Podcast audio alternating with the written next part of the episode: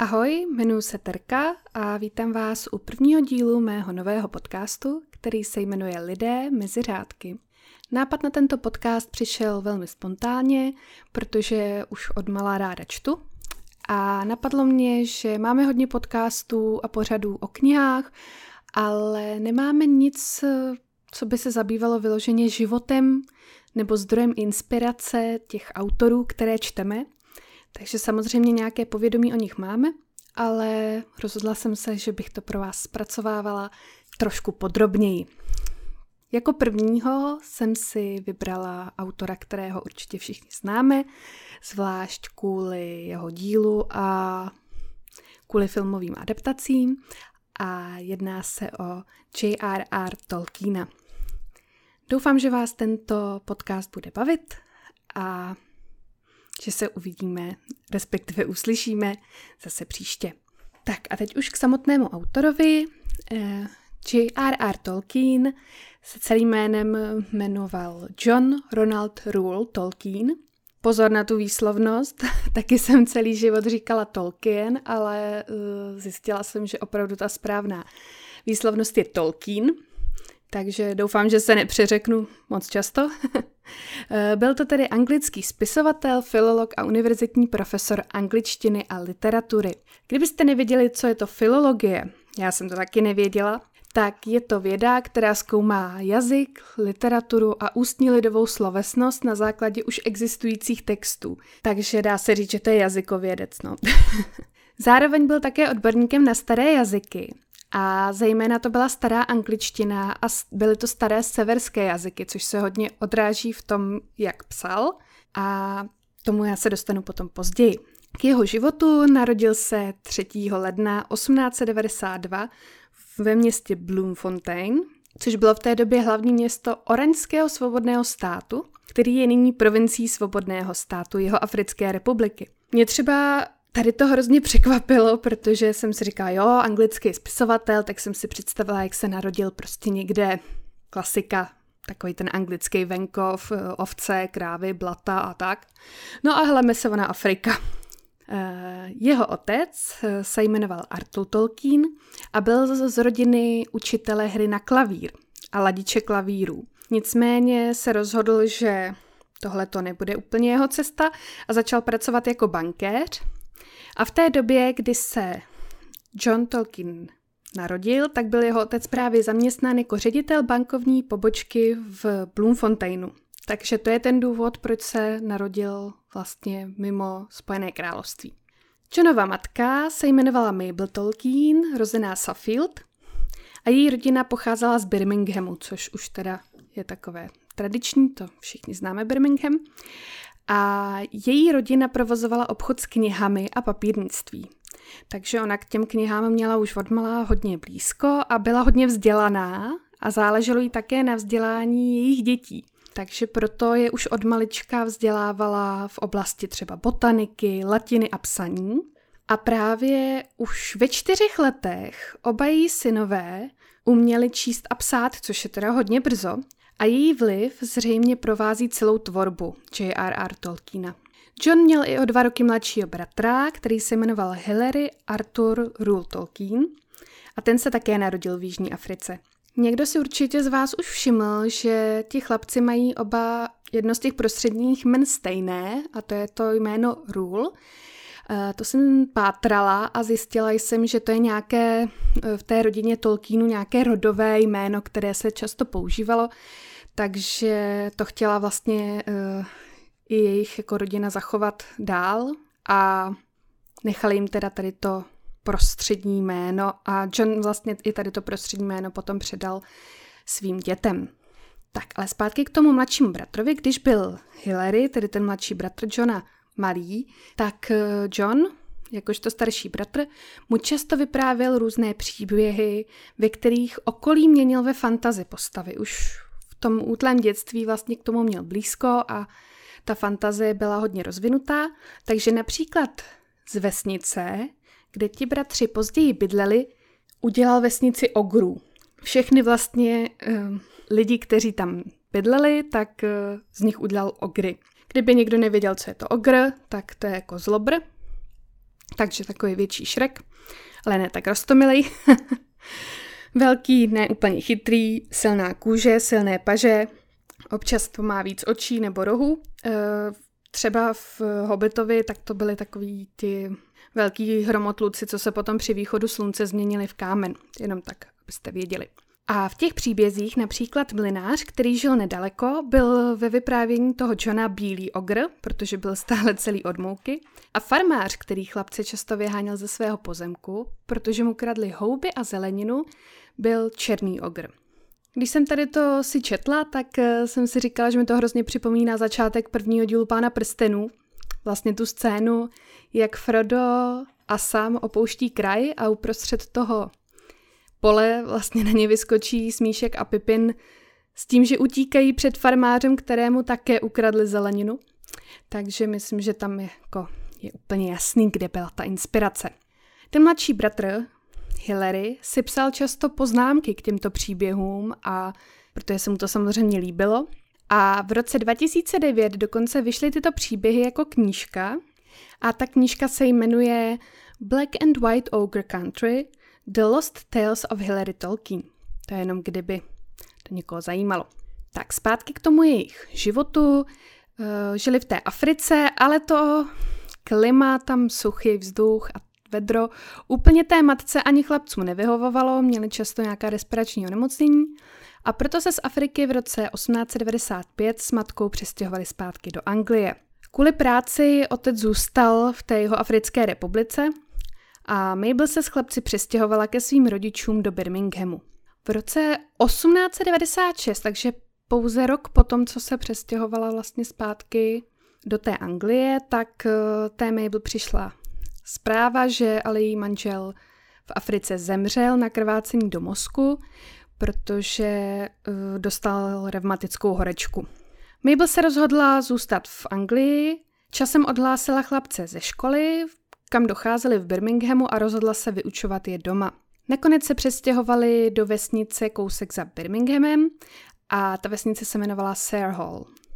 Vesnice byla obklopena močály a zde začaly vznikat právě ty výše zmíněné Johnovy příběhy, jak vyprávěl bratrovi, třeba o těch ogrech. A to okolí podle popisu e, vlastně bylo určitě použito v budoucnu jako předloha nějakých scenérií v těch jeho knihách, protože to byla taková ta klasická anglická blata. Všude bažiny, bláto, mouchy, tak jak si to představíte a mě hned se to spojilo vlastně s glumem a s tím, jak chodili vlastně přes ty bažiny a první, co mě naskočilo v hlavě, bylo nechoďte na světlíšky, tak v roce 1900 matka Mabel přišla ze své baptistické víry ke katolictví, i přes protesty zbytku té rodiny, kteří se drželi stále té baptistické víry. A tady to Johna hrozně inspirovalo, eh, jemu se hrozně líbila ta odvaha jeho matky, že se vlastně obrátila k víře té své rodiny zády a začala znovu. A do konce života byl praktikujícím katolíkem a v jeho tvorbě je ten vliv toho náboženství určitě hodně silně znát. Potom ale přišla rána, vlastně Johnová matka zemřela na cukrovku, když bylo Johnovi 12 let a Hillary mu 10 let.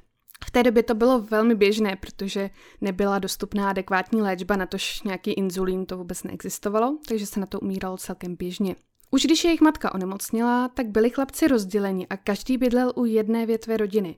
To mi přišlo hrozně zvláštní, protože No, asi bych ty syny nechtěla, aby byly od sebe, asi bych se snažila jako udržet aspoň jako spolu, když už to mají takhle těžké, ale hm, z jakého důvodu to bylo, to jsem nenašla, jestli to byly nějaké finanční důvody, že ta jedna část té rodiny se nemohla starat o oba, těžko říct. Každopádně po smrti své matky byli oba dva chlapci dle jejího přání svěřeni do péče otce Francise Xaviera Morgana z oratoře v Birminghamu.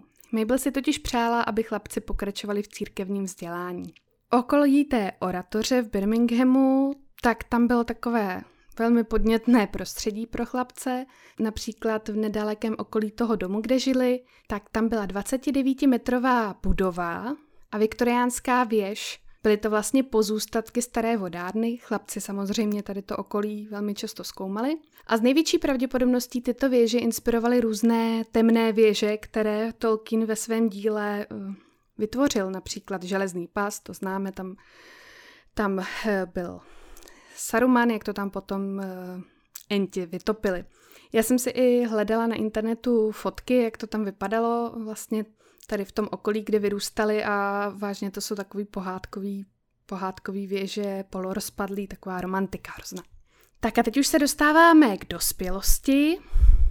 John začal v roce 1911 studovat na univerzitě v Oxfordu, kde studoval anglistiku. V roce 1916 se poté oženil se svojí láskou Edith Bratovou, kterou miloval už od svých 16 let. A byla například předlohou uh, postavy Lúthien, což byla elfská princezna v knize Silmarillion. A byla občas zmíněná i v Pánovi prstenů, ale tady k tomu příběhu já si ještě dostanu časem.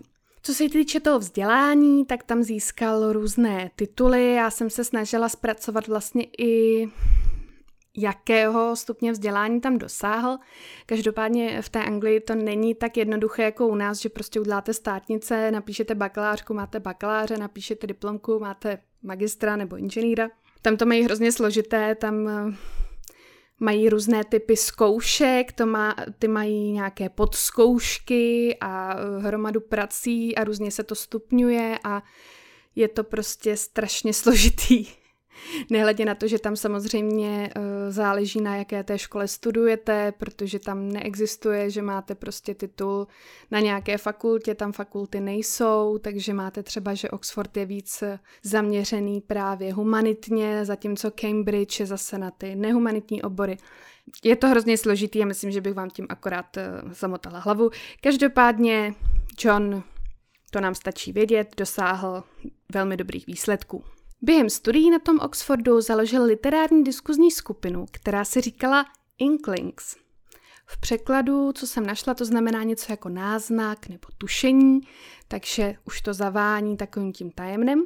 A toto uskupení poté v Oxfordu fungovalo téměř dvě dekády. Členové se scházeli a diskutovali nad svou vlastní tvorbou z oblasti fantazy. Takže neřešili tam nějaké svoje akademické práce, ale vyloženě tu svoji fantazii, podněcovali se vzájemně k psaní různých těch fantastických příběhů. Scházeli se většinou v hospodě s názvem The Eagle and Child, kde je v rohu do, doteď, v tom rohu, kde Tolkien se svým přáteli sedával fotografie, jako taková vzpomínka na to, že se tam ten spolek scházel. Členem tohoto uskupení byl například spisovatel C.S. Lewis, to je ten pán, co napsal letopisy Nerny, kdybyste nevěděli. A nebo dokonce uh, později to byl i Tolkienův vlastní syn Christopher. Co se týče ještě toho C.S. Louise, tak oni byli velmi dobří přátelé s Tolkienem a traduje se, což teda nemám podloženo, že se často scházeli spolu v soukromí a Jeden psal Pána prstenů a druhý psal Narny. Vzájemně si svá díla kritizovali, většinou nad sklenkou něčeho ostřejšího. No já jsem si to vždycky představovala, jak sedí ty dva pánové v těch ušácích, prostě se skleničkou brandy, s čajem a zadumaně tam píšou a pak to jeden druhýmu přečte a C.S. Lewis třeba řekne Tolkienovi, hele kamaráde, tak to je pěkná blbost, koky to přepsat. No, tak jenom abyste viděli, co se mi honí hlavou. tak eh, k rodině Tolkiena s ženou Edith měli celkem čtyři děti. Samozřejmě ty děti měly také hrozně složitá jména, tím vás asi nebudu zatěžovat, takže jsem je zkrátila. Ty děti se jmenovaly John, Michael, Christopher a Priscilla. V současné době je naživu už jen Priscilla, která je 29. ročník, jako moje babička, takže jí bude 92 let letos, takže krásný věk. Když byly děti malé, tak John jim často vymýšlel různé pohádky a příběhy, včetně ilustrací, a později některé ty příběhy využil i ve své oficiální tvorbě, jako například postava Toma Bombadila. To budou znát spíš ti, kteří četli knihy, protože ve filmu Tom Bombadil nebyl. Je to takový hřmotný, veselý chlapík, taková celkem ikonická postava. A tu vlastně původně teda vymyslel pro svoje děti, takže to vůbec ještě dávno před pánem prstenů. Dále také dětem každé Vánoce posílal dopisy od vánočního dědečka, což se mi moc líbí, že jim vlastně šel na poštu, poslal dětem dopis, prý eh, měl i takový specifický roztřešený rukopis. A posílal jim různé vánoční příběhy. A z těchto dopisů potom byla časem vytvořena sbírka krátkých příběhů, která byla publikována jako dopisy děda Mráze. No, ale samozřejmě idyla netrvá dlouho, takže vzhledem k tomu, v jakém jsme století, přišlo co? No samozřejmě první světová válka. A John dobrovolně narukoval, což mi přišlo u něj takové legrační a zvláštní, protože člověk by čekal, že první k odvodu se prostě požene nějaký nasvalený patriot, že prostě ty Němce jako porazí, no a místo toho jim tam naběhnul prostě neduživý intelektuál z Oxfordu. Tak to mně přišlo vždycky jako taková hrozně vtipná představa. Každopádně ono na tu neduživost dojde, nebojte. Tolkien nastoupil ke střeleckému pluku, kde sloužil jako podporučík a dále sloužil od června 1916 na frontě ve Francii. Již v říjnu téhož roku, takže pouze pár měsíců poté, co na té frontě vlastně začal, se zúčastnil bitvy u Somy, kde se nakazil zákopovou horečkou, byl repatriován a strávil poté skoro rok v nemocnici. Takže No ano, intelektuál z Oxfordu, co byste čekali. Kvůli svému zdraví se už bojů nezúčastnil a působil tedy pouze jako poručík v zázemí, což eh, obnášelo spíš administrativní práci a do těch bojů už se vlastně nikdy nevrátil. Takže i zde vidíte, že povýšit můžete i za to, že vlastně vůbec nic neděláte. Ha, ha, ha. Během svého zotavování v nemocnici začal John hodně psát a začal pracovat na knize Ztracených příběhů, což byla vlastně kniha takových pohádkových příběhů, kde hodně vycházel z lidové slovesnosti a z mytologie. Po válce pracoval hodně na svých akademických pracech, jako například na novoanglickém slovníku a s rodinou se přestěhoval do města Leeds, aby měli větší klid a na tamní univerzitě získal titul profesora. No ale nedalo mu to a časem se vrátili zpátky na svou alma mater do Oxfordu, kde se stal profesorem anglosaštiny. Na Oxfordu učil vlastně až do svého odchodu do penze v roce 1959 a do konce svého života se také věnoval psaní, do kterého zakomponoval kromě té své oblíbené mytologie i své zážitky a dojmy z války, což se samozřejmě odráží hodně v těch bojových scénách. On byl vlastně velmi oblíbený mezi těmi studenty, protože často jim vyprávěl i různé ty své fantaskní příběhy, takže i tak se ta jeho tvorba potom šířila, k čemuž se samozřejmě ještě dostanu, protože to dílo bych ráda uh, vzala nakonec zvlášť. Ten život už měli poté celkem poklidný po válce. Johnova manželka Edith zemřela 29. listopadu 1971 ve věku krásných 82 let. Byla pohřbena na hřbitově Wolf Court v Oxfordu a Johnny následoval nedlouho poté 2. září 1973 ve věku 81 let. Jestli Edith zemřela stářím nebo jestli byla nemocná, to jsem bohužel nedohledala, ale 82 je samozřejmě krásný věk. U Johna jsem to bohužel našla a neměl to chudák moc veselý. Eh, zemřel na infekci hrudníku, protože měl na hrudníku nějaký vřet a ten začal krvácet, takže oh, fuj, nic moc hezkýho. Eh, ještě před jeho smrtí, konkrétně v roce 1972, obdržel od královny Alžběty II. řád britského impéria, což mně se to moc líbí tady ta informace, protože ne vždycky jsou ještě za svého života ti autoři, autoři ocenění, většinou až po smrti, což už je jim předplatný samozřejmě. Takže on si to ještě zvládl, řekněme, užít. A tady se už dostávám k té své dřívější poznámce o vlastně romantickém konci Edith a Johna. Edith a John byli totiž pohřbeni do jednoho hrobu a na náhrobním kameni, kromě jejich jmén a těch životních dat, jsou uvedena jména Beren a Lutien, což je právě milenecká dvojice ze Silmarillionu. Jak jsem již říkala, tak Lutien byla elfská princezna a Beren byl pouhým smrtelníkem. Takže v tom příběhu jde hlavně o to, co museli všechno vytrpět pro tu svoji lásku, no prostě romantika. Jedno oko nezůstane suchý. Tak, to bylo všechno k tomu životu a nyní bych se ráda aspoň okrajově dotkla toho Tolkienova díla, i když samozřejmě ho všichni známe. No a stačilo málo a žádné dílo by vůbec nebylo. A my bychom vůbec nevěděli, kdo to byl Tolkien. Jak jsem ji zmiňovala, tak ta jeho tvorba se stávala původně hlavně z pohádek pro jeho děti A Tolkien vůbec nechtěl, aby to někdy vyšlo, vlastně ho ani nenapadlo, že by to někdy někoho zajímalo, kromě jeho rodiny a přátel. Knihu Hobbit, kterou také napsal jako pohádku pro své děti, vydal až na naléhání jednoho ze svých bývalých studentů, který si rukopis přečetl a moc ho to zaujalo. A zkrátka ho donutil, hele, to bude dobrý, to se bude všem líbit, je to prostě krásná pohádka, běž a vydej to. Kniha potom získala na hrozné popularitě v té Británii, jak u dětí, ale taky i u dospělých. A ti dospělí právě vyžadovali pokračování. A tak začal tedy Tolkien pracovat na pánovi prstenů. Toho začal psát také jako pohádku a v jeho psaní ho hrozně podporovali jeho přátelé ze spolku Inklings, zvlášť tedy C.S. Lewis, připomínám ten pán znadný.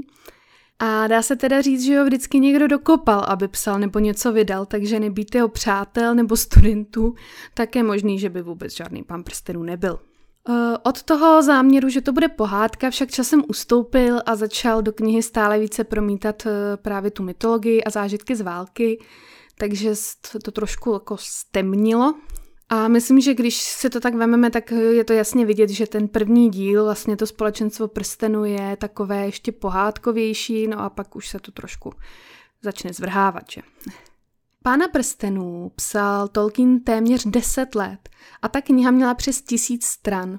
On si tehdy přál, aby ta kniha vyšla v celku, což téhle době by to nebyl problém, samozřejmě teď už vychází dost knih, které mají prostě téměř jako tisíc stran, ale tehdy po válce to nebylo nic jednoduchého, protože nebyl dostatek papíru. Nakladatel to zkrátka odmítl, že nemůže prostě v takovéhle krizi poválečné vydávat knihu, která má tisíc stránek, že to je prostě úplná blbost, že se mu to nevyplatí. A i když teda Tolkien nechtěl, tak eh, ho nakladatel nakonec přemluvil, aby to vydal ve třech svazcích. Nedalo se nic dělat, doba byla zlá a pokud to chtěl vydat, musel prostě se přizpůsobit. Jelikož kniha se tedy měla jmenovat pouze Pán prstenů, tak eh, ty podtituly, které známe, už byly potom šity jenom horkou jehlou, aby se Tolkien vydavateli zavděčil. A co jsem našla, tak to vymýšleli vlastně spolu na koleni. Takže název druhého dílu Dvě věže, ten není třeba doteď vysvětlen. Nevíme, o které dvě věže se jedná, protože dle knih tam není prostě jenom železný pas a věž v Mordoru, tam je jich podstatně víc. Takže vlastně všechno, co o tom víme, jsou jenom teorie od fanoušků, ale Tolkien to nikdy nevysvětlil vlastně. A návrat krále, tak to také nebyl Johnův oblíbený název. Předpokládám, že tady do toho teda hodně měl co mluvit ten nakladatel, protože podle Tolkiena to vyzrazuje konec celé knihy. Myslím si ale zpětně, že to vlastně vadilo asi jenom jako jemu, protože kdybych si tohle nepřečetla, tak by mě to vlastně ani nenapadlo. Eh, Pán prstenů se stal hned po vydání velmi populární a to se vlastně nezměnilo až do současnosti. Třeba Amazon eh, několikrát tu knihu nazval eh, knihou tisíciletí a tak dále. Takže bez pochyby, bez pochyby se to zapsalo do dějin literatury. Co se týče Pána prstenů, nejzajímavější je samozřejmě zcela originální a velmi dobře propracovaný svět, který Tolkien vytvořil téměř od nuly, což v té době bylo něco neuvěřitelného. Například to jeho zaujetí lingvistikou ho inspirovalo k vytvoření až 15 umělých jazyků, včetně trpasličích run a elfštiny, která je v dodatcích Pána prstenů vysvětlena úplně podrobně, včetně gramatiky, výslovnosti, no zkrátka všechno. A pokud byste byli hodně trpěliví, tak se podle toho dá naučit elfština stejně, jako když se učíte například anglicky. S tím se pojí taková zajímavost. Na castingu pro filmy Pán prstenů zazářila Liv Tyler, která hraje Arwen, i když nebyla typově vůbec taková, jako Peter Jackson hledal, vůbec prostě nehledali takovou holku, ona přišla na casting a mluvila plně tou Tolkienovou elfštinou, kterou se dle knih naučila. No a to je prostě Petra Jacksona a celou tu výběrčí komisi úplně odrovnalo, takže bylo jasný, že Liv bude hrát Arwen.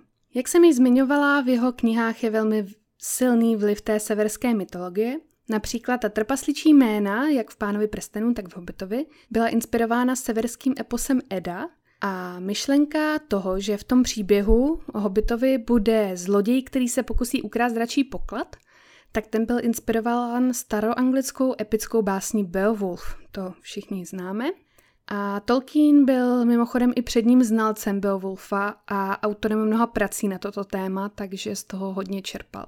Ta Tolkienová vznešená elfština byla zase inspirována starou finštinou. A já jsem právě našla tvrzení Tolkiena, kdy řekl, že ta stará finština je jeden z nejlibozvučnějších a nejkrásnějších jazyků staré Evropy. No, tak každé zboží má svého kupce, ale já teda, když slyším Finy nebo Nory nebo Švédy, tak mi to přijde jako taková sparchantělá Němčina a že by to bylo nějak libozvučný, to mi nepřijde, ale když se mu to líbilo, tak nic proti tomu. Popularita Tolkienových knih inspirovala budoucí autory fantazy a dá se říct, že John tedy položil základní kameny moderní fantazy, což když se nad tím zamyslíme, je pozoruhodný výkon na chlapíka, který nikdy nechtěl vůbec nic vydat. Z jeho světa a jazyků vycházeli další tvůrci fantazy a zaujalo mě, že například do té doby používané výrazy z pohádek pro elfa a trpaslíka, eh, dřív to byly elfin a dwarfs, ale psalo se to jako úplně jinak, tak byly nahrazeny právě těmi výrazy Tolkiena, které ve svých knihách použil a už se tedy používá slovo elf a dwarf, tak jak je známe dnes. To mi přišlo docela zajímavé.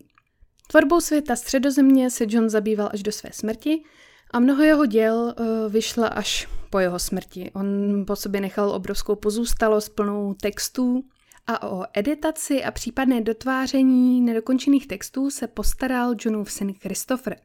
Díky němuž vyšla díla jako je Silmarillion, Historie středozemě, Nedokončené příběhy a další. Christopher musel mít teda hroznou trpělivost, protože i sám přiznal, že se nejednalo úplně o lehký úkol, protože světy jeho otce byly tak strašně složité a byl tam tolik men a reálí a všeho, že bylo časem těžké to skloubit, vlastně to, co on editoval a dotvářel s tím, aby to nějak koexistovalo s tím Hobbitem a Pánem prstenů. Jo. Takže aby tam nebyly nějaké nepřesnosti, tak to dalo hodně práce, takže Kristoforovi určitě klobouk dolů, že se vůbec do toho pustil a je to hezké, že vlastně ten odkaz toho otce takhle uctil a pokračoval v tom, protože to by byla určitě škoda, kdyby, kdyby ty texty zapadly a už se tomu nikdo nevěnoval. Ještě k těm textům zajímavost ohledně originálu jeho děl. Člověk by čekal, jak to bylo v té pozůstalosti, že ty originály bude vlastně rodina, ale není tomu tak. Část eh, těch originálních děl je uchována v knihovně Market University v Milwaukee a část v Bodleyho knihovně v Oxfordu. Takže tam by se to asi dalo někde dohledat, samozřejmě na vyžádání, určitě se tam nebude jenom tak jako na stole válet na prstenů v originále, ale ty rukopisy by tam měly být uchovány. Tak, to by bylo ode mě všechno a já ještě na závěr bych vám tedy chtěla doporučit film z roku 2019, který se jmenuje jednoduše pouze Tolkien. Uh, hraje tam Nicholas Holt a Lily Collins. A je to tedy o části života J.R.R. Tolkiena, není to tam úplně celé, ale ten film Neříkám, že je to nějaká velká pecka, ale je to hezky natočený, je tam hezky to prostředí to Oxfordu, i ty jeho zážitky z války. Nám se to hrozně líbilo, byl to takový příjemný, příjemné podívání a pokud se nepletu, tak jsme na to koukali na HBO Go. Tak a to už je pro dnešek opravdu všechno. Doufám, že první díl podcastu Lidé mezi řádky se vám líbil a že se uslyšíme zase příště. Jen abych vás navnadila, tak na příště si připravím již zmíněného C.S. Luise, toho pána, co napsal Narny. Říkala jsem si, že by nám to hezky navazovalo vzhledem k tomu, že se s Tolkienem znali. Pokud vás tedy dnešní díl bavil, tak prosím o odběr nebo případně o sdílení. Mějte se hezky a uslyšíme se zase příště.